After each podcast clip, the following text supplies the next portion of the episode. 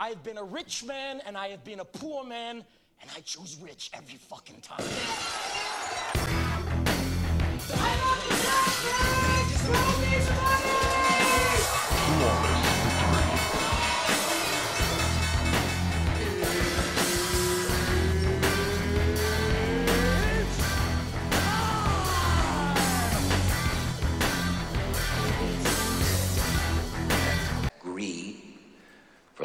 better word, is good. Episode 3.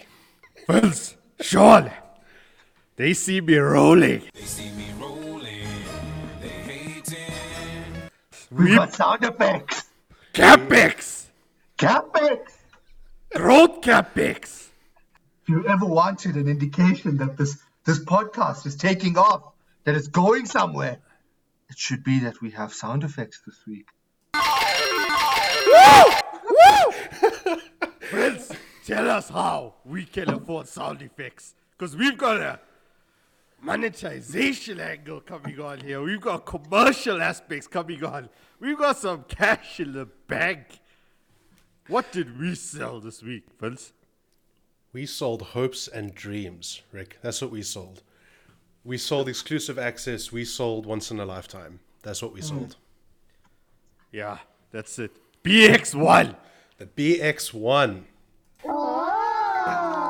Whoa, I didn't even know we had that sound effect. It's so good. This if, if you're listening to this, it's a surprise for you as much as it is for me, right? Introducing HBK. I'm just a sexy boy. Shawn Michaels. What's happening? We're here, episode three, and and the feedback that we've gotten so far on this on this podcast has been amazing. The feedback that we've got so far on the t-shirts have been has been amazing. The feedback so that we've gotten so far on Allfest has been amazing. We just we stay winning. We can't wait to list BankerX shirts on Allfest. We can't wait. That, that may be a joke. Sweet, sweet corporate synergies. There we go. but today, we're talking gamification. dude, the topic. Oh my goodness, the topic. Uh, How, how long did we spend on these notes? It feels like we spent our whole lives on them. There's We're so not much- supposed to tell people that we prep for this shit. This is improv. this is Hollywood. This is one prob- shoot pony. The problem is when we tell them we prep and then we release this shit, it makes us look very unprofessional. Rather have Exactly. the illusion that we rather have the illusion that we didn't prep. Imagine don't what do would any happen prep. if we didn't prep. We don't do prep. We don't do prep. We don't do podcast prep. We don't do website prep. We don't do company prep. We don't even prep our apps. We don't even do meal prep. We don't even pay tax. Whoa. No, we do. We do. Wait, wait, wait, wait, wait. Hey, hey, hey. Hey, hey. Arthur Andersen. Arthur Andersen. Arthur Andersen. Right. But let's get into it. Let's get stuck in. This week, big week.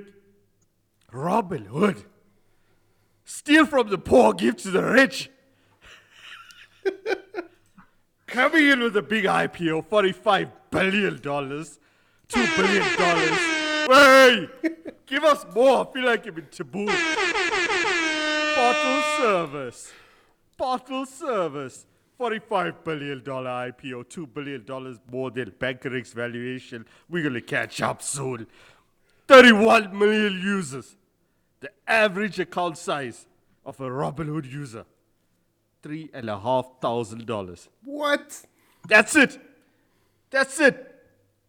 So let's start right at the beginning, for because it's very possible that there's some people that don't actually know what Robinhood is. So Rick, tell us, what is Robinhood? What do they actually do? They steal from the poor and they give to the rich. Robin Hood is, or claims to be, a pioneer of democratizing finance. Sounds familiar, right? So you know we start a pyramid scheme. You know where we're heading. Robinhood started this trend, made it accessible, made it easy for you to buy fractions of shares. Berkshire Hathaway, too expensive. Buy a piece of it. Buy a small fraction.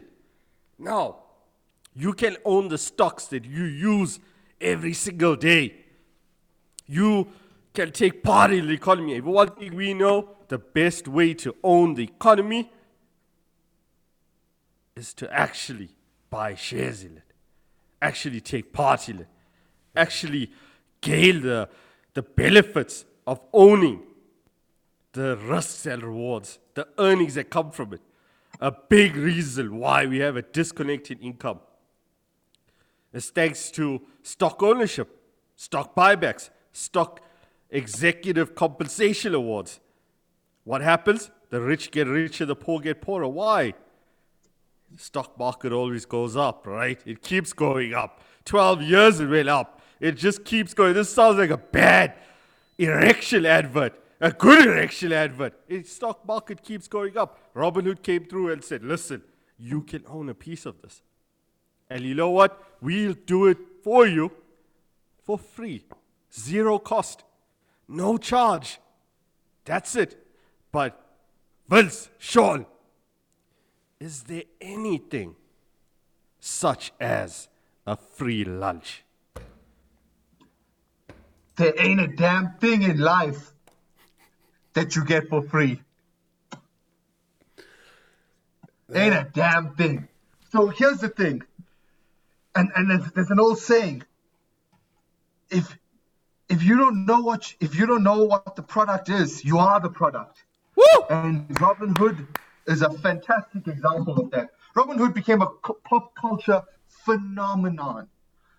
It became one of the, in, in seemingly a few years, one of the biggest, most hyped, talked about companies in America. You had thousands, hundreds of thousands, millions of people who had never touched finance before who are now buying shares you had people who had access to to you know equity that was previously inaccessible. And and it reflected this week when they finally listed at a massive 45 billion dollar valuation. And today we're going to chat about a how they did it how they they became this pop culture phenomenon but b and more importantly some of the, the nefarious actions, some of the dark arts, some of the, the behavioral, you know, functionality and concepts that they introduce to pull people into buying stocks that, in all honesty, has a risk return profile akin to gambling. Whoa! Open the casino, Vince.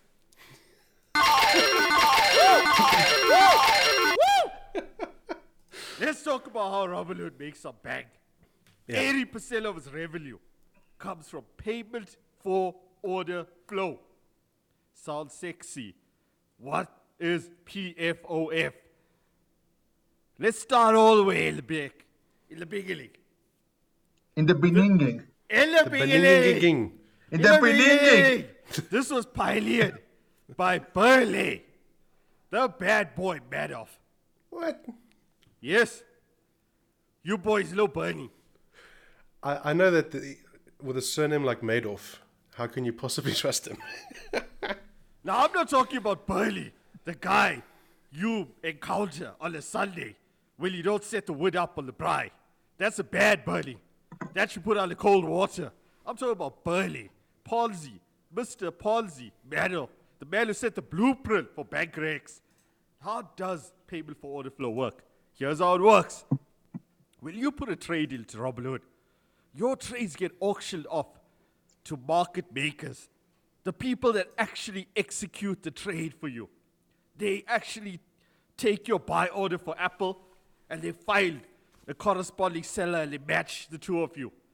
If you think of Robinhood, think of it as an expensive, glossy storefront. That's all. You window shopping. You don't mm-hmm. buy the dress.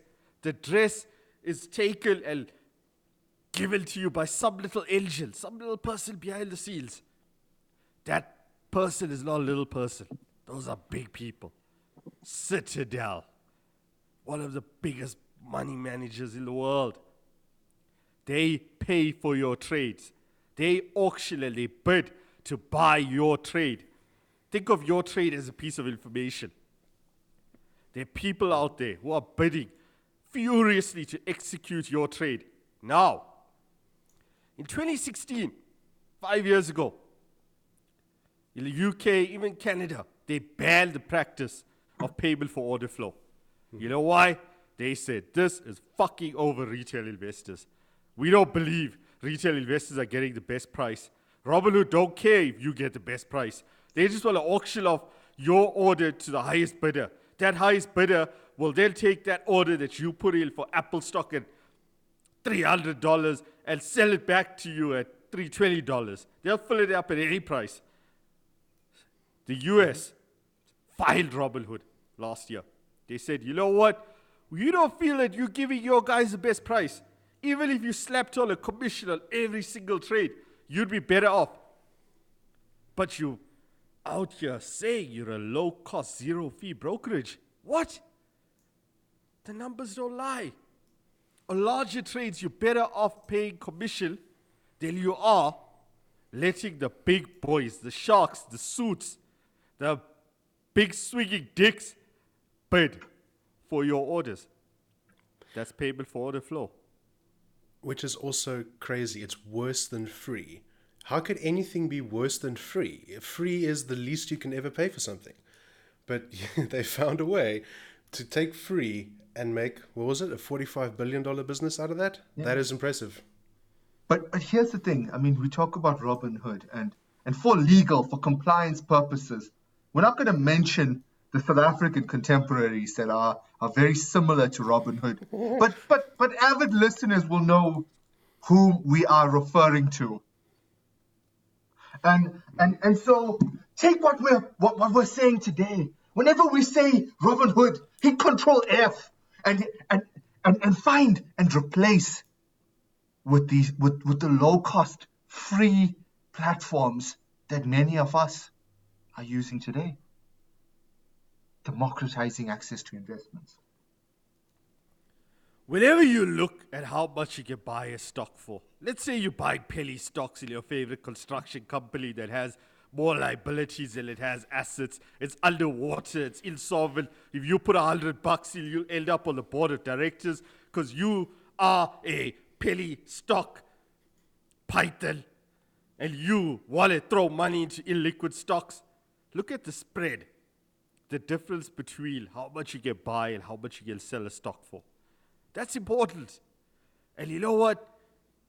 Six cents, seven cents may not mean much, but it adds up.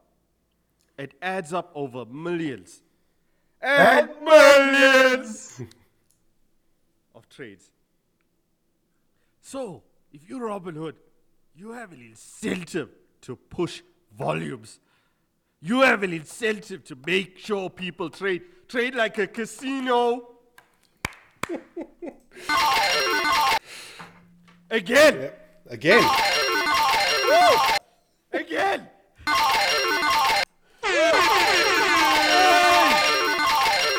hey Do it's you a know? party Do you know casinos do that and, and they make that sound, even though that's not actually happening? It's a psychological effect.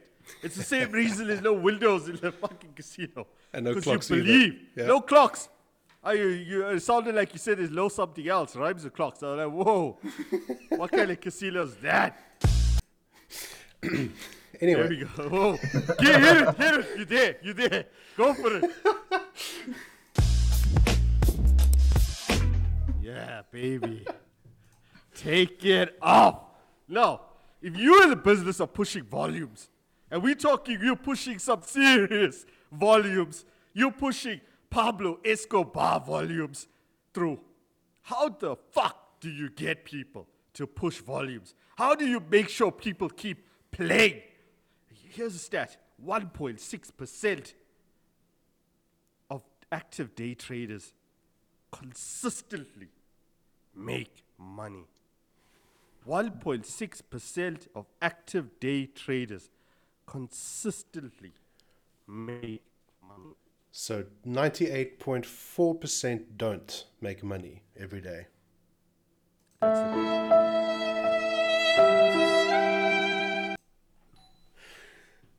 That is the appropriate feeling when you realize it's only 1.6%. So what are we talking about here? We, we are talking about people who trade on a daily basis, trying to time the market. People who, who for some reason, um, you know, both internally and externally, so both through their own, you know, want or need, but also through the, the structures and the platforms that have been availed to them, but trade on a daily basis. And this is exactly, this is the Robinhood business model because basically what they're saying is they want you to continually make these trades because they're making money by selling those trades on to the big boys to execute them. Yeah, they, tr- they trade on the hype. They trade on the FOMO. I mean, we're going to get into exactly how they do that because I got to tell you, man, these apps are weaponized. They have figured out everything. They've figured out the sounds, they've figured out the sites. They know how to keep you hooked. And like we said with the order flow thing, I, sh- I feel like I should actually just, for people who are even less connected to finance, if you've never heard the term high frequency trading, uh, there's something that you need to know about the, the way this works. Um, to go back to to Rick's analogy of, the dress shop, imagine you show up to the dress shop, you're window shopping, you see a suit in the window, but you don't really see a price on it. You just know that you're willing to pay 500 rand. Well, actually, let's let's be honest, 5,000 rand minimum for something semi decent. You don't know exactly how much a suit costs. But what you can do is you can walk into the store, you can give somebody your cash and say, listen, I want to buy that suit, I'm willing to spend 5,000 Rand on it. That person can then turn around and if they, they can get the suit for slightly less than that, and then they can sell that suit onto you and hopefully give you the money back that you would have saved because you were overpaying. But if somebody can buy that trade, meaning buy the information, purchase the fact that you're willing to pay that much for that suit, they can go and find a way to fill that where you're paying pretty close to what you're willing to pay, and they get they get a fee for, for facilitating their service. So I think high frequency trading has been around since what the the 2010s, if I'm not mistaken. It's been around like as computers got faster, trades got faster, and it became possible to simply sit in the middle and see who's willing to pay what for a product, who's willing to sell it, and instead of matching on the best possible price, you match on the most profitable price, the one that actually makes you the most money.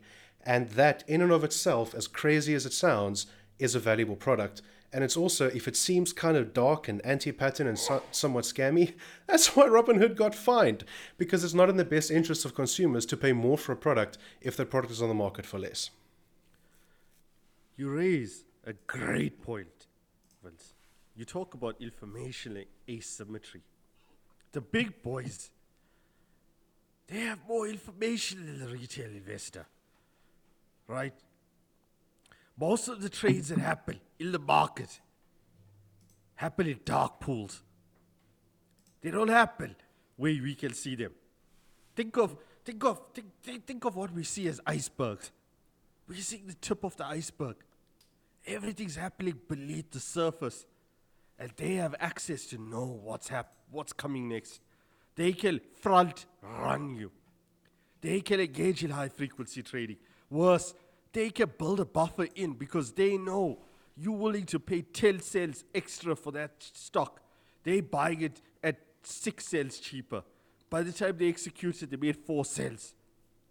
Cheap, easy, free. It's the closest to a free lunch that you will ever get. And it's it's not their lunch they're eating, it's yours. That that extra four cents, that's coming out of your pocket, not theirs. And four cents over a hundred, over a thousand, over a million, over 10 million trades, and suddenly you have a $45 billion business in a couple of years. Incredible. But let's get into it. I mean, we've painted the picture, and it seems like this is this this is a nefarious thing. This doesn't seem like a, a the kind of thing that the the the investor on the street should should want any part of. But why then are these platforms so popular? What do they do that makes them so so compelling to use for the for the everyday trader? Fireworks. Lots and lots of fireworks. Yes. Refer friend. Get a free stock. Emojis. Push notifications. Post your screenshots on social media. Show off. Yes, I Yep. see you, Vince. I see you.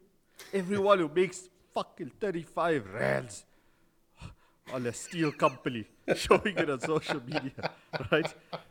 Heavy, big ballers, heavy hitters. We see you out there. Hey, Vince, say what you want to say. Call, call some smoke. Call these people out for doing. Give us the tea. Gi- yeah, give us the tea. Come through, bag bros. Ah, There's no tea, man. There's just the unredacted truth that dividends are crap and people are still selling them. I it, it kills me, man. It absolutely kills me.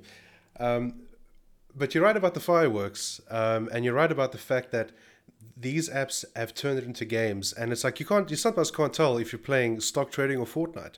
I mean, have you seen the graphics? You honestly can't tell the difference sometimes. Well, you can't tell the difference. And that is one reason why stock trading, retail investing, is now clearly marked as an addiction mm-hmm. that many senators watch out for. There was one user in the last year, Robinhood user, that made 12,700 trades in a six month period What? with no investing background, with no finance qualifications. That that's seventy trades a day, every day. 70 trades a day, every day 70 for six trades a day. months. What? And every time they make a trade, they Yeah. make one of those trades. Robinhood is skimming a, cou- a couple cents off on the execution. And that's just one user. That's one That's person. one user. Seventy. Ingenious. I'm not angry. I'm impressed. D- You know what? Like dark truth of mobile gaming, because I mean, let's be honest, Robinhood is basically a mobile game. Like it's pretty much the top one point two percent of your users that bring you eighty percent of your revenue. Never mind the Pareto split, the 80-20. No, in mobile gaming, it's the top one, 1.5% that are constantly engaging, constantly spending money, constantly buying the cosmetics, the packs, the upgrades, the points, the tokens. They're the ones keeping the whole industry going. Casuals like the rest of us that play for half an hour a month, we're not the ones keeping the lights on at these companies. So it, it doesn't surprise me that there's somebody trading 70 times a day. And that's trading. That's not just opening the app and checking the balance. That's actually hitting buy and sell, right? 70 times a day. Right. Ric Flair's run some numbers on this. 12,700 trades at 3 cents each takes you $381 of one person. They made $381 just of one person. Now fr- multiply that by On a free app. on, on a free app. Free app. On a free app. That person paid three hundred eighty dollars. Right? Trust. I no matter how much cash they made, they weren't making that money back in transaction fees. Right? Now let's talk about this. Let's talk about how COVID has made it perfect stay-at-home behavior. You you're at home. You want to open a stock trading account. You know what's peaked during the pandemic? Let me tell you what's peaked during the pandemic. Peloton people staying at home and fucking cycling in one place at a very overpriced. Dude, mad, mad respect to Peloton. They figured out you can slap an iPad to an exercise bike and sell it for seven thousand dollars. That's fucking genius. I'm impressed. You just you, you gotta respect. You gotta respect that. And then and, and then as not only seven thousand dollars, then and continue to pay them hundreds of dollars a month to watch videos of an oak in spandex shouting at you. Dude, fuck Netflix. Buy Peloton. oh, can you imagine? That's the question, Vince. Apple plus Netflix relative to Peloton. That's some valuation work to do right there. Corporate finance. If you're listening and you want to do a valuation, don't do this valuation. It's a bad one. right. Now, Vince, let's talk about perfect stay at home behavior. Let's mm-hmm. overlay it with hacking your attention span. High pressure marketing. You've been Yeah. in this game for a long, long time, Vince. You've been milking people's attention. You're the kind of guy we see the great hack. You're the kind of guy we read stories about that takes our data and sells it onto the Silk Road. Tell us. Vince is a veteran of the dark arts. He's the Sergio Ramos of of aggressive marketing. For, for legal reasons, Vince is a character. Dude, yeah, no, let, let, let's talk attention span hacking because social networks have figured this out. Um, over the years, they've invested in this. Um, you know, hey, fun fact if you ever bought anything on a Steam sale, congratulations. Um, a psychologist designed that. Uh, Valve actually retained a psychologist to figure out how to make sales and discounts so attractive that people will buy games they never have the time to play. So just, you know, freebie for you. Simple thing dopamine, right? People have figured out there's a few things that trigger the reward centers of your brain, and they know how to trigger them. And one of my favorites is variable rewards. And a variable reward is you perform an action and you don't know whether or not you're going to get a good result from that. Classic example Twitter. Uh, Sean, Rick, how many times a day do you open Twitter, scroll through it, and then close it again? This is a 70 times a day. De- depends on the number of thirst traps. So like 100, 120 times a day. Cool.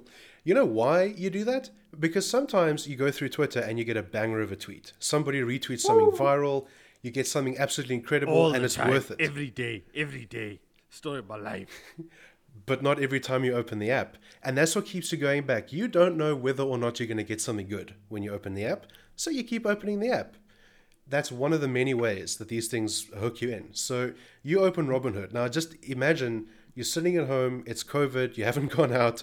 Uh, you like you probably haven't showered in a couple of days. I know that's a huge trending topic for some reason that I don't want to know. But you're sitting there, you open this this Robinhood thing, you get a free stock because a friend invites you. Immediate hook, right? Someone you trust has given you this app and said this is a good app. So you open it, you get your free stock. A few seconds later, you can see the price move. Just like that, you've either made some money or you've lost some money. Now you're hooked. This is real money. It's a dollar sign on the screen. You're engaged. Maybe you fund some more money, you plug some more in, you play a little bit more. Every single trade you make gives you a reason to come back to the app. We saw this in crypto just for years. Whenever there's a boom, there's a huge uptick in people checking their apps for balances, sometimes a couple times an hour. They'll just, whenever they need a, a little dopamine hit, they'll open it up. They'll see, ah, they're up by 4%, feel good about themselves, feel like they know what they're doing. They're crypto experts now. You know, $150 into management. They know exactly what's going on. And it keeps you engaged. And this is one of the many hacks that keeps bringing you back to an app like this. You listening to this episode right now. We're talking to you. How many times? Introspect, look inside yourself. We know. How many times are you opening that app every single day and seeing your profit go from 22 bucks to 18 bucks? Now you're depressed. Oh, lost 4 rand. Click refresh again. And you know what? You're getting sad in time travel. Why? Because those are delayed pricing. You're getting sad for the past. You're getting sad from 15 minutes ago. Don't be sad. Be happy. And then, and then it goes up from 18 to 26 rands. And then you open, and then you open your LinkedIn and you change your bio to investor, blockchain enthusiast. No, that's just yes. Unfortunately, the LinkedIn thing is like a hectic trigger for me, dude. The people that put serial entrepreneur, blockchain, crypto expert, investor, evangelist, guys, listen, get a job. Seriously, I'm begging you, just just do something, please. Just say, just say unemployed. it's looking fine. for work. We'll do decks for money. I mean, anything. Whoa, whoa. Did you say dicks? Hey, Hey, hey, hey. hey, hey. go to horny jail.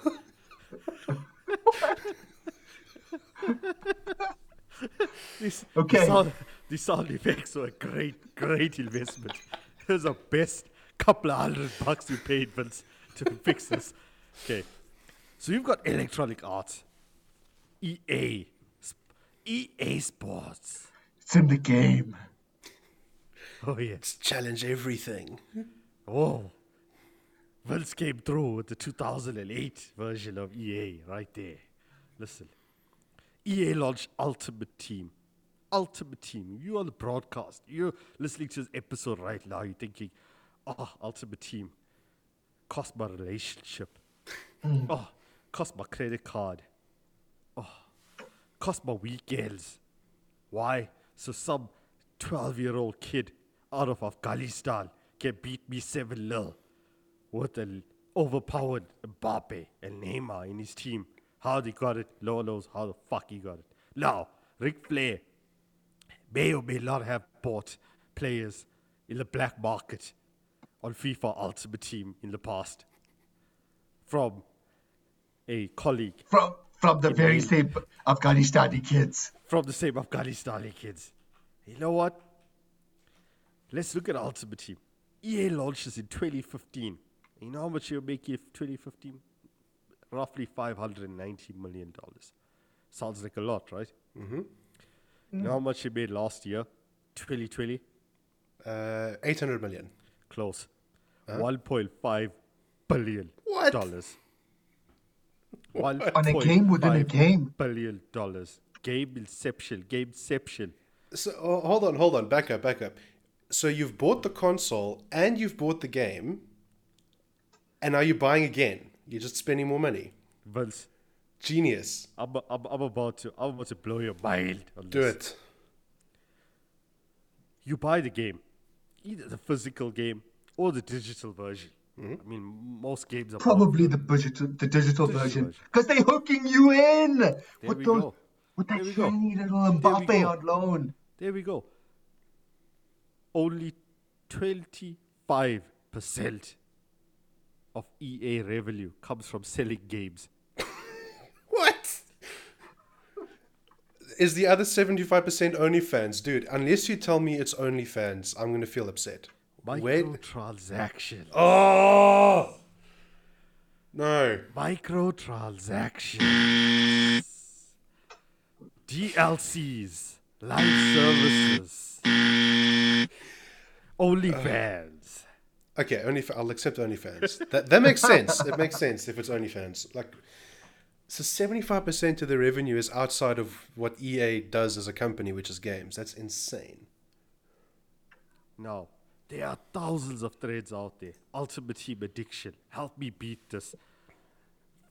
Ultimate Team stole my wife. Ultimate Team forced me to live under a bridge. Ultimate Team Also- forced me to take a second job. Ultimate Team is my social media handle when it comes to the wife stealing. it was me. It was go. me, Austin. It was me all along. There we go. Listen, this is important because a week ago, China, as our old man Donald Trump would say, mm. called games spiritual opium. Oh shit. Oh! Spiritual opium. That's rough. Spiritual opium. And if there's one thing we at, if there's two things we at BankerX, the bank bros know about, the first is spirituality and the second is opioids. so this is a topic very close to home. Oh yes. Ric Flair did a line before coming on to this podcast, and he's here to deliver more lines. That's how we do. Now, crack down on these children playing games. Crack down. You see what I did there? Mm-hmm. Get this man in the studio. We got hyenas out here. Sean, Vince, tell me how you feel. Tell me how you feel about this. China crackdown. Well, if it's on kids playing games and it's it's it's less thirteen year olds in Call of Duty, I don't know. I don't know. Mixed feelings. Mixed feelings. So here's the thing. The Heartbreak Kid, old Shawn Michaels himself, he was traveling through Southeast Asia some time ago, pre-Rona. And one of the most striking things was you would go into the most barren, rustic village in the middle of the, the Cambodian jungle. You're there and there's, there's tunnels underground for you to access this place. This is how this is how how you know remote it is but when you get there almost everybody's on their phone What? Everybody's on WeChat. Like the person that you're trying to buy clean drinking water from because there is none for hundreds of kilometers. That person is, as they are collecting your your money, they are on their phone. They're playing these games. And it made me realize and it made me understand just how massive gamification and on and social media is primarily in Asia, but throughout the world, that it could penetrate the most remote, obscure villages to the most developed, sophisticated cities. It's incredible. It is incredible. Yeah. It's generation defining. I mean, if you think about the fact that the most connected generation in human history and what that actually looks like, that's what it looks like. The the guy who is sailing out on a boat to catch fish for the day, because that's literally all him and his family have done for five generations, is on Instagram. that's that's the world we live in now, man. Double Global- tapping dust traps. from the middle of the river, somewhere that I can't even pronounce. Dude, the future is wild, man. The future is absolutely wild. You're talking about kids. Kids addicted to the crack. Let's talk about Roblox. Another $44 billion company, $1 billion higher than BankerX valuation. 54% of users on Roblox are under 13 years old. Holy shit. Can what? No. I, I refuse to believe that number. I'm sorry, I'm just gonna kind of like right there. I'm I'm done. Thanks. Ric He's done. Flair. Prince is done. Rick, Rick, Ric Flair ah. is the source of accurate data and a well of thirst traps. Now, It's true. Twitter is filled with parents complaining, "Oh, I have to buy more Robux." You buy bricks. Robux. You buy bricks. You buy bricks that you can't use. You buy kids. You are here's you know you, you know something. Vince, you know something. Yep. Sean, you are buying bricks at the expense of your child's foundation. Oh shit. You are buying. Oh! you are buying bricks, but you still don't have the land. Oh shit.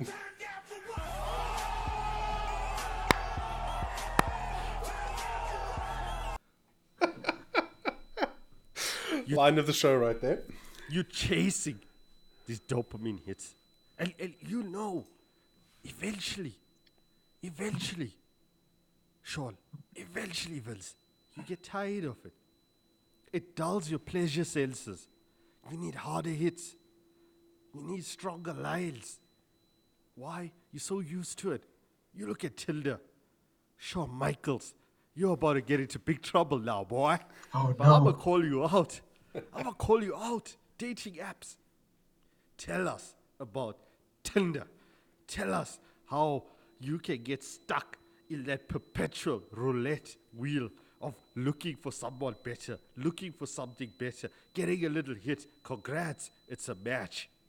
Tell us. But that's but that's exactly the thing. It's it date, dating dating apps create a they create access to a market that would otherwise be inaccessible. Suddenly, the all the hard work of having to go out, having to shower, having to comb your hair, having to look presentable, having to pull together some symbiont of a rational conversation to charm someone that you're attracted to. You don't have to do it anymore. Now it's an app and you can you can filter and you can edit and curate the very best photos of yourself, put it up there, and lo and behold, they come to you. And then and once they come to you, you get a you get a little dopamine hit when you get that match. And and and because the cost for that engagement was so low, if that person doesn't immediately strike your fancy, you can just ignore them because there's more little dopamine hits coming, more matches over and over, and suddenly you have spent years of your life just going through, cycling through hundreds of people because it's so much easier than doing the hard work of developing a meaningful connection with somebody and understanding that human relationships are far more complex than a filtered picture on a screen and a witty pickup line. Some hard truths there. Yeah. At what point does gamification lead to commodification? Hey, you've got Uber Eats food Hey, on your don't- phone. Don't you dare right? go on Uber Whoa, Eats, man. I- I'm, I'm, I'm, I'm, you sensitive. out. I'm, I'm gonna call you out because I see those BankerX receipts. Uber Eats. You've got Netflix telling you we know what you want to watch. You've got Tinder. You've got ass on your phone. You've got everything. You've got Uber. You've got cars. Anywhere. You got got- Instagram, you've got entertainment. You've got got. YouTube, you've got entertainment. You've got Twitter. You've got the world at your fingertips. Everything is commoditized. There's we, we, we, we know the price of everything and the value of nothing. Right? Yeah. Because everyone is everyone starts to look the same. Scroll through your Instagram timeline right now. And you will see everyone looks the fucking same. Everyone looks the same. I can't tell them. You watched an episode of Love Island recently. Can you tell the difference between Rebecca, Tiffany, and Scarlett Casey, and Casey? I, Can I, you? I, I love the idea. Okay, we, we built algorithms, right? As people, we, we designed these machines to find the best and to, to discover the trending stuff. And then people started doing what the trends said. And it's almost like we're in like a, a Black Mirror episode right now where the algorithms are building us, man. Like the, Yeah. the, the, the things that top rate on Instagram, they're the models that show up on the TV shows now. And that, you're right, everything does look the same. There's exactly one photo filter in the world, and that's it. but we've also we've defined. It's almost as if we've created algorithms to give people what they want, but we've now shaped perception of self-esteem, perception of self-worth, perception of beauty by your ability to fit into a curated, artificially filtered, unrealistic perception of of, of, of a reality that doesn't exist. And it's having very real impact on your sense of self worth because you don't look like Becky with the good hair when Becky's hair is actually thin and it falls. But because Becky's got that filter going, now suddenly you're looking at your hair and you're feeling upset because you are comparing a real person to a, a curated, filtered, artificial digital construct. And, and a real person will never, ever match up to a, a fraction of a second that has been so carefully curated. and it's you know where it gets insidious actually is um, you know f- for decades now i mean let's just call it what it is photoshop models right for years fashion magazines are airbrushing models they're you know taking centimeters off they're fixing up the faces i mean you could just you can google it uh, dove i think did a very good campaign on this showing like what it takes to get from like a, a real person's photo to the kind of thing you see in an ad and it's like, okay, but they're trying to sell you stuff. It makes sense that they're to, you know, gloss up the reality. Now you on your phone can gloss up your reality and your connections to other people, and they can do the same. And at some point, you got to be like, do you actually know the people around you, or do you just know their photos and the very thin version that they're actually telling you? You know, how much of our relationships now are built almost entirely on algorithms and trending topics? Social media is a platform where you put out a version of yourself that you want people to see. the version of yourself that posts blurred out dividend screenshots because you want to convince people exactly. that you're making Exactly. money. Yeah. Exactly. Exactly. You posting your screenshot of your of your your EasyEquities profit and loss statement to show people I made three hundred bucks this month. Look at me. You're not doing it because of yourself. These are strangers on the fucking internet. You're seeking social validation from nameless, faceless people with profile pictures of Lionel Messi football Twitter accounts. These are people that you don't know. And we've become so entrapped and so enslaved in the pursuit to convince artificial people and strangers that what we're doing is worth their nod of approval that we'll bend over fucking backwards. And you know what? Every single purchase on social media came with a receipt. It came with a credit score. It came with a statement of financial position. Social media will be a completely different space today. Yeah. It, it would, you know, and have you noticed that it's like the most successful people on social media are the ones that build brands around themselves? Like, there's this idea now that a big part of your self esteem comes from branding, and you know, you sort of have to manufacture this this image. And you know, it's just now. And uh, to come back, uh, Rick, to your point about Roblox, you know, 54% of users are under 13 years old. That's already like crazy Minecraft numbers. But the bigger question is how many of those kids are streaming? How many of those kids are in these communities where, you know, uh, maintaining a persona is seen as an important part of engaging? And how much of that is having an impact that we're only going to see in like another 10 years or so? Because I think already, like you said, there's rehab for the stuff because these things are addictive. And we haven't even spoken about like the, the, the really insane part about this. It's not just the apps, it's not just the feeds, it's not just the stuff that you're seeing. It's the fact that everything you do, everything you like, everything you browse, everything you buy, that all gets fed into a database somewhere. And there are models being built and there are machines being built. And these machines are starting to learn humans better than humans know themselves. You know, my favorite um, market research story of all time was when a dad, uh, somewhere in the States, I'm never going to get the town right, but there was a dad who submitted a complaint to Target because they received in the mail, print mail. You guys remember when you used to get pieces of paper in a box and we called that communication? Uh, I know, like in the before times, Before you- my time. long long ago you know like like you know 2004 um, they he received an ad targeted at his teenage daughter congratulating her on her pregnancy and uh, offering discounts on on diapers and he was furious because his daughter is a good christian who's never had sex and this is all completely fake and he's very upset at target and then it turned out he was wrong. Uh, it turned out that actually, no, his little daughter was pregnant. But here's the crazy thing Target didn't send her that ad because she had done anything specific or told anyone about it. Target sent her that ad because her buying preferences changed. And in the course of a few weeks, she was buying different things at the store, and they had seen that pattern hundreds and hundreds of times before, and they knew that if you started buying high calorie foods and weird mixes of things, that there's a good chance that if you're also young and female, you're probably pregnant. And some model built somewhere in the late 90s said, you know what, we're going to hit her with an ad for a pregnancy starter kit.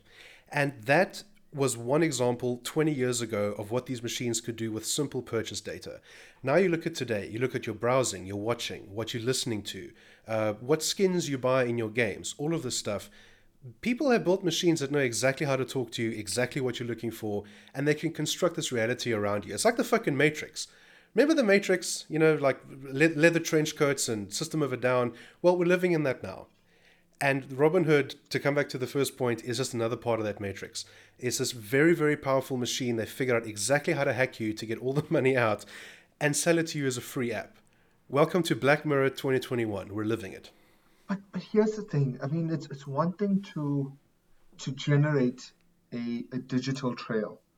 It's another thing to voluntarily aggregate that digital trail, and it is something all of us are so guilty of. How often do you log in to a site using your Google login, for example, or log in with your Facebook? Because it's so convenient. You just press one button and now you're in. You're in this new platform, you're in this new app, whatever. But what you're doing is you are creating a link between the trail of data that you've created previously and the trail of data you're about to create, and you are further refining your own digital profile. You're allow- you are now giving this company an access access to a new set of data points on you. And then don't be surprised when they uh, when suddenly targeted ads are are a little bit too targeted and you're feeling a little bit uncomfortable. because they now have they have that info, and you've given it to them. Yeah. Alexa is always listening. Uh, remember when Big Brother was like a bad thing, and now Big Brother's in your house giving you pancake recipes? How far have we come as a people? We believe, you know, we believe in the illusion of choice. We believe in this. Well, in actual fact, social media is a cleverly constructed, architected platform for us to find ourselves squarely in an echo chamber. Yeah. And you see it. You see it on social media. If you have a controversial view, if you, Vince, believe for some reason that you are anti-vegan, for example, you like you like a bit of beef. Man mm-hmm. likes a bit of beef. Mm-hmm. You know, mm-hmm. have it rare. You like that beef. We see you out there, Vince. I see those Uber Eats orders coming through a BankerX account. I know you like that beef. And you know what? You go out there and you go and oh, I like this beef. All of a sudden, you can have this crowd, avalanche of people come out and say, Watch this video at Peter. Al, I will phone your job. I will phone BankerX and tell everybody this man said he doesn't know what's at stake. But but but but little do they know, if they phone a BankerX, we'll give them the beef. yes, we will. You will get cancelled. And cancel culture exists within this microcosm of social media. But guess what? Vince is still gonna fucking order beef tomorrow. Yeah. And he's still gonna do it the next day. But what you've done, because Vince knows that you're gonna come and lynch mob him, is he ever gonna tell anyone on this platform that he likes beef? No. He keeps quiet. He scrolls past. He doesn't say anything. He's not inflammatory. But when he's alone, he opens Uber Eats and he orders a beef. But also now Vince has created a digital profile, or he's been incentivized to create a digital persona and profile that's disconnected from who he really is. Vince loves beef. Man is all about the meat, but he dare not say it. He dare not say it on on, on the socials now. You know, I'm for real, and this is honest to God, 100% purebred truth. Somebody actually did try to cancel me once for a burger that I ate. Um, do you guys Was it a know- human burger? No. Oh. You, we I don't know if we've spoken about it before. Uh, the Impossible Burger, the the plant based one, where they try Oh, to the like do Beyond- f- yeah, the Beyond, Beyond Burger. Burger. Yeah, yeah, yeah. No, so I had one, and it's like, okay, it's not not great. I mean, obviously it's not meat, but I, I posted a photo, and I actually had somebody accusing me of being part of the like the evil cabal that's trying to cancel beef, or something like this, and I'm just like, really? How, how how far in your head am I living right now? I don't even know who this guy is, but he's getting upset at me for posting a photo of a plant-based burger. These are the people we tweet amongst. But um, but but internet. Vince, are you are you a member of Big Plant? Are you in the pocket of Big Grain? yes, big plant. I have the biggest plant. What do you mean? Yes. let us let us leave this alone. Yes, uh, yeah, we should we shouldn't make a, a word salad out of this. I will beetroot you up. I'll cash you outside. How about that? Cashew beer. This is nuts. no, no, we gotta we, we, got, we got to get back to. so Back on topic. it brings it brings us to the question: Are we using our phones, or are our phones using us? Our phones are using us, man. Our phones are using us. So, if that's the case, if that's the case, Vince, how do you break out? Where do you even start? Because you're playing a game that never ends. Candy Crush. You play Candy Crush, it's levels every fucking day. 12 levels a day. 20 levels a day get added. You can't beat the game. You can't it's beat and the game. And it's bright lights. It's bright lights. It's sounds. It's cute little images, and you hooked. Oh it's, my it's the goodness. it's the three stars, right? Angry Birds figure that out. If you have a level and there's a three star rating, people just keep playing to get the three stars, and everything you do becomes about the three stars. And then suddenly Rovio thinks they can make movies because of this stupid game on the phone. Is Rovio still around? Oh. well, the, they they made the Angry Birds movie, and then the sequel was a damn abomination. Then they made an emoji movie. Oh my ah. goodness. Oh, God, God bless meme games with aspirations. But no, uh, Rick, this th- this is a difficult one, hey, because you know it, it's not even that the Matrix is um, is evil; it just exists, and people use it. I mean, like right now, and this was true, and I will I will go to my grave saying that this was absolutely the truth. There was a point in time on Facebook where it was possible to target ads to couples that were about to break up. Hmm, hmm, hmm. Just just just gonna be so if, if you're on Facebook and you're in a relationship and you stop messaging each other and you start liking you know other people's photos on Instagram and, mm. and you start posting angry emojis at each other, their algorithm sees that and they know that there's some shit coming. So yeah, they, then hot single ladies in your area gets get, gets pushed to you. Oh yes, oh yes. So I, that that quietly went away, but believe you me, the algorithm is still there, it's still running. Um, and the problem is that these things are actually a lot of the times very useful. You wouldn't think it, but in South Africa, you know, if you if you go and like some some beef on Facebook and and you follow a page and you talk about it a bit and you start seeing ads for local restaurants, truth is that's the local restaurant. That those that's the small business owner paying some money to put their ad in front of you, and maybe you find a product that you never heard of before, and maybe you genuinely like it, and that's the problem. The problem is not that this is all universally bad and we can just sort of get rid of it. It's really, really hard to get rid of it. You want to know how hard it is to get out of this? There was a journalist who, a few years ago, she tried spending a week without any Google services, and then a week without any Amazon, a week without any Microsoft. On the week where she had no Microsoft services, she also had no in car navigation in her Ford because her GPS used Microsoft Maps, so she couldn't use it. In the week where she had no Google, not only did she not have email, but she wasn't able to log into her work tools either. These things are so tightly connected precisely because they're so usable that the answer of how do you break out, that is the question, actually, because a lot of things are completely impractical. But there are some things you can do for yourself. And the number one thing is if it makes you angry, leave it alone.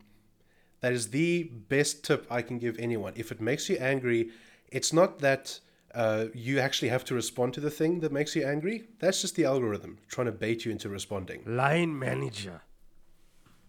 If he makes you angry, leave him alone. Quit your job. You don't need that stress in your life. Start trading. Start Buy trading. crypto. Get- Buy get- crypto. Free stock on Robinhood. Dogecoin. trade trade your pain away, man.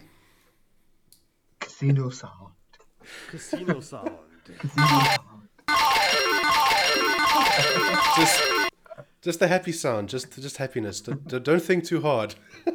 But but but Vince, you're touching on a fantastic point, and and I think it comes down to the crux of our discussion. The point is not to get away from this thing. The point is not that this is universally evil and that we should all, you know, rage against the machine.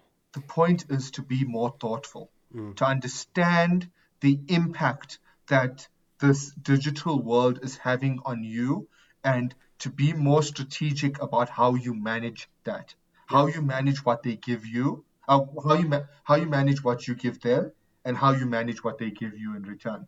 And that is really what we're, what we're talking about today. Yeah, and, and remember that you, it's just you and a phone. You're up against these huge corporations with huge amounts of money that have spent ungodly amounts figuring out how to get you to do stuff on that phone. So you know what? Eh, You're you're, We're all gonna fall for those traps. I'll be honest. I've also used some of these apps. I've also done some really bad trades in my life, and that's just because you are facing off against the, literally the world's best at building addictive and engaging apps But what you can do is just be mindful. As crazy as it sounds, and as simple as that sounds, just recognize when you're the one being used in this relationship between you and your phone. And there's always going to be bait. Always. You see a media publication put out a headline People who eat beef are more likely to beat their children. Whew. We're, we're, we're, we're causing global warming S- single handedly, dude. Single handedly. Beef is going to kill the planet. That's a better example than beating kids. But yes. but global warming. Now you look at that, you get angry. It upsets you because you know you're the kind of guy to use plastic straws. Even if it doesn't make a fucking difference. Oh, sorry, paper straws, paper straws, paper straws. Take it back, take it back. Edit, edit. No. Listen, plastic straws, paper straws, right? Hey, come on. Uh, you're the kind of guy to use those metal straws, right? So it makes you angry, but it's bait because those media corporations need your clicks. They need eyeballs. They need people to engage. They need to piss people off because tomorrow they you forgot about it. You go and you click on the next article that says, if you eat beef, then you will like Boris Johnson or something, right? Whatever it is. Inconceivable. You, go to the next, inconceivable. you go to the next next page. If you eat beef, you are more than likely to be pro guns.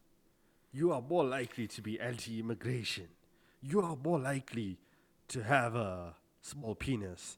You are more likely to have. and Tinder you- profile integration right there. You- you Exactly. Get some of that synergy. But but here's the thing. Maybe maybe there is no link, but because these algorithms are so clever, they create these profiles, and these profiles create echo chambers that push that content to you until you begin to develop that viewpoint, until you start fitting into that archetype. So whereas eating beef has nothing to do with loving guns, because the algorithm is constantly pushing pro gun content to you, that's how you start to feel about the topic. Ah, you, you guys want some homework? Just two words: YouTube radicalization. Just Google that. Just just to spend half an hour. Just look at some of the research. Look at some of the news. There, Al Qaeda. it it is real, Sean. It is hundred percent real. There are stories, lots and lots of stories of people who started out with news clips, and then you watch a news clip about maybe a school shooting, and then YouTube recommends some videos to you, and it starts becoming like a choose your own adventure, where if you click on the one from the channel that says it's all a hoax, you start getting recommended more videos from other people that says the school shooting was a hook, you know, hashtag Sandy Hook. And now suddenly you get related videos. If the school shootings are hoaxes, maybe the earth is flat. And not only that, but you start meeting people who think the same way, and you have something in common. You have these communities full of people that are watching the same videos and agree with them, and you agree with them. And suddenly it's like they're your friends. And then next thing you know, the videos start becoming ones that you don't find on YouTube anymore. They're on private Discord channels, in Telegram. And a year later, you believe a bunch of things that a year ago you would never have imagined. And you have all these people around you reinforcing it. It's like we accidentally, somehow, created a machine that can radicalize people on autopilot, and then we just slapped ads on it, and our Google makes $4 billion a year. It's kind of insane that this is a real thing, but it's real. Look it up. But some people are naturally predisposed to being radicalized. People in a cult. People who are taking information from Vince, from Sean, people they trust. If Vince and Sean come tomorrow and say, you know what, fuck, there are lizard people around us. I've seen it. Oh, Joe Biden has a body double. Oh, Avril Lavigne has a clone. But she Oh. did die. Yeah, but- but- There we go. Okay. whoa. Avril Lavigne died and she was replaced with a clone. Uh, yeah, like in, in 2012, yeah, when the Mayans predicted the world would end. Yeah, yeah, Yes, that's exactly what happened though. yeah, yeah, yeah. The moon landing was a hoax. you can't fly a flag on the moon. You can't. There's no wind. You can't make footprints. It was a hmm? studio. Tinfoil hat. And conspiracy theories sell. And it's always the best looking fucking woman that love conspiracy theories. Conspiracy theories. Conspiracy theories and serial killer documentaries. There's a 90%, l- l- there's a 99% chance if she is hot, she will like one of those two. One of those three. Serial killer documentaries, conspiracy theories, or astrology. Any of So- those three. Guaranteed. So is this like the Venn diagram of the chakra hun? Like there's just The uh, chakra, oh my goodness. If she's a chakra hal, likes to watch documentaries of Jeffrey Dahmer and honestly believes that we have lizard people flying around, my goodness, she may kill you in your sleep, but she will be a belter. But you you you'll go to sleep happy. is is that who you're getting on your Tinder matches now? My goodness. I'll pull it up. S- Tinder is sending Rick what he wants. Rick knows what he wants. Woo! Okay. The last thing we have to say take back your data. Whether it's Twitter, Facebook, Instagram, you can take back your data. Request it. Even Tinder. you might be embarrassed when Tinder shows you what you were up to at 3 a.m. on Saturday morning. You dirty dog, you.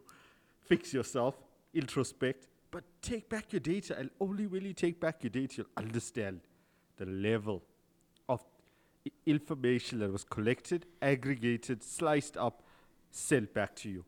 And you digest every single time. It'll show you your ge- the geolocation. It'll show you the age preferences that you had. It'll mm-hmm. show you the number of times you swiped in a day. It'll tell you how many times you logged on in a day.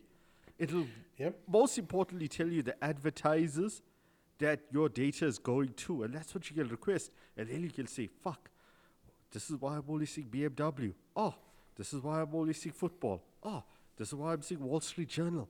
Because all of your information, your data gets sliced up, packaged, and sold off commercially. And if you don't have the data, if you don't understand what's being collected, if you don't understand what's being packaged, you don't understand what's being sold, you're not in control. Yep. You know, my, my, my favorite one is that Spotify records what headset or headphones you're using whenever you play a song. So they know exactly what hardware everyone out there is using. And you can request that and you can see exactly what you were plugged in when you were doing it yourself. But dude, you, you raise an incredibly important point and you know, data is basically the new currency. If you've wondered how it's possible that, you know, Facebook can build this very expensive, very sophisticated social network and give it to you as a free app on your phone, um, you know, how is it that YouTube can build the infrastructure to serve millions of minutes of video every minute around the world without you having to pay for it? And yes, I'm canceling all the YouTube premium ads. They do that because they get the data, and that data is literally gold. And if you just understand exactly what it is that you're putting out there and how it's being used, you can start making smarter choices about how you use your social media. And we're all about informed choices at BankerX because the reality is these systems are here, they're very useful, they're very powerful, but you are not completely without options for how you engage, how you use things. And, you know, frankly, how to be responsible on, on some of these platforms. Learning, for example, that Twitter is not a WhatsApp chat group, you really shouldn't post some of the stuff you guys are posting. Um, you know, learning that, you know, browsing on Facebook, liking all these pages, where that stuff ends up, at least you're informed. And then maybe you might even make the decision that, you know what, you're okay with it. I mean, I'm I'm perfectly okay with getting ads for steak. I'll be honest. I like steak. That, that was not a lie. Uh, medium rare, you know, fillet garlic sauce. Yes, I'm there. But you just need to know these things. Uh, you need to have that basic literacy in this world. Digital literacy. We talk about financial literacy, but digital literacy, understanding your data, it'll also help you make better financial decisions. Because when you see that pop up and you know you're in a weak spot to book a holiday, to buy a Birkin, to put a down payment on a car, you understand that you are a victim of the algorithm. You're not making smart choices.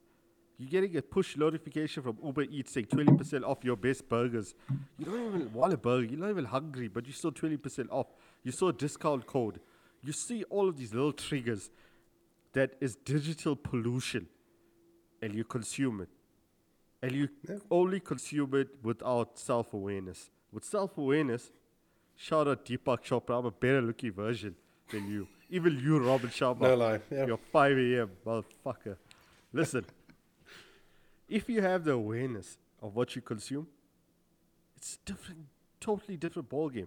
Then you start seeing, hey, I don't need to buy this. Hey, I don't need to compare myself to the next person on social media because it's an illusion. Hologram poverty. I'm going Yeah. broke chasing things that don't exist. You don't need that. Yeah. Transcend. That's And, and lastly, and perhaps most importantly, knowing what, knowing this, the stimuli that you are exposed to can help you protect the most fragile thing that you have, and that is your mental health and that is your mental well being. Because when you don't know what is being pushed at you, it's a lot harder for you to identify the things that you need to disconnect from Yep. um, and to identify when something is triggering you and eliciting a response. We're living in a period of unprecedented uh, mental stimuli, and a lot of people are straining because of it. And the first step towards taking care of yourself is understanding what you're fighting. Yep. screen time app, Vince. You know, there's, uh, I think Android and Apple have both added uh, screen time apps. There's all sorts of things you can do to limit your exposure to stuff. But I think the, the main one is, you know, build a profile on yourself.